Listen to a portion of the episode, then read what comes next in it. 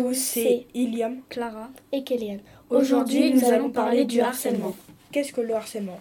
Le harcèlement, ce sont des actes répétés envers une ou plusieurs personnes et une violence sur des rapports de domination et d'intimidation. Plusieurs violences existent, comme les violences physiques, verbales, morales. Il y a différents types de harcèlement, le cyberharcèlement, l'harcèlement physique, moral, verbal, sexuel, au sein d'un couple scolaire, au travail, téléphonique. Le harcèlement téléphonique consiste pour le harceleur à appeler de manière répétée et avec malveillance une personne dans le but de nuire sa tranquillité. Il faut que les appels soient émis contre la volonté de la personne appelée pour que le harcèlement téléphonique soit constitué. Le cyberharcèlement se déroule en ligne et consiste à humilier, propager des rumeurs, des insultes, des menaces, des paroles d'intimidation, des propos diffamatoires, des chantages, etc., de façon répétée.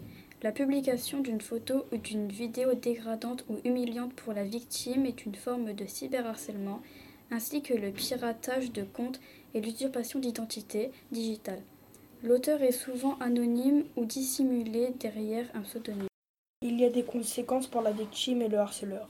La victime peut développer une phobie scolaire, ce qui signifie avoir peur de venir à l'école. Elle peut avoir peur de sortir, poster une photo sur un réseau social. Elle peut également avoir des traumatismes, des maladies telles que la dépression et des troubles alimentaires. Elle peut devenir insomniaque, s'isoler, se scarifier, elle peut même en venir à se suicider. Quant au harceleur, il peut avoir jusqu'à 5 ans de prison et 45 000 à 75 000 euros d'amende, selon la gravité des dommages subis par sa victime. Le harcèlement est puni par la loi. En cas de harcèlement, on peut donc porter plainte auprès des forces de l'ordre ou du procureur de la République, demander conseil auprès des organismes d'aide aux victimes de harcèlement, en parler à un avocat spécialisé en droit pénal et appeler ses numéros 119, 3020 et 3018. Le numéro 3018 est spécialisé pour le cyberharcèlement. En cas d'harcèlement moral au travail, la victime peut prévenir les représentants du personnel, le CSE, l'inspection du travail ou le défenseur des droits. 5 à 6% des élèves français seraient victimes d'harcèlement scolaire en France. Claire Médon, défenseuse des droits, soulignait récemment que cela touchait près de 700 000 victimes par an en France. Le 8 novembre est la journée nationale contre le harcèlement scolaire.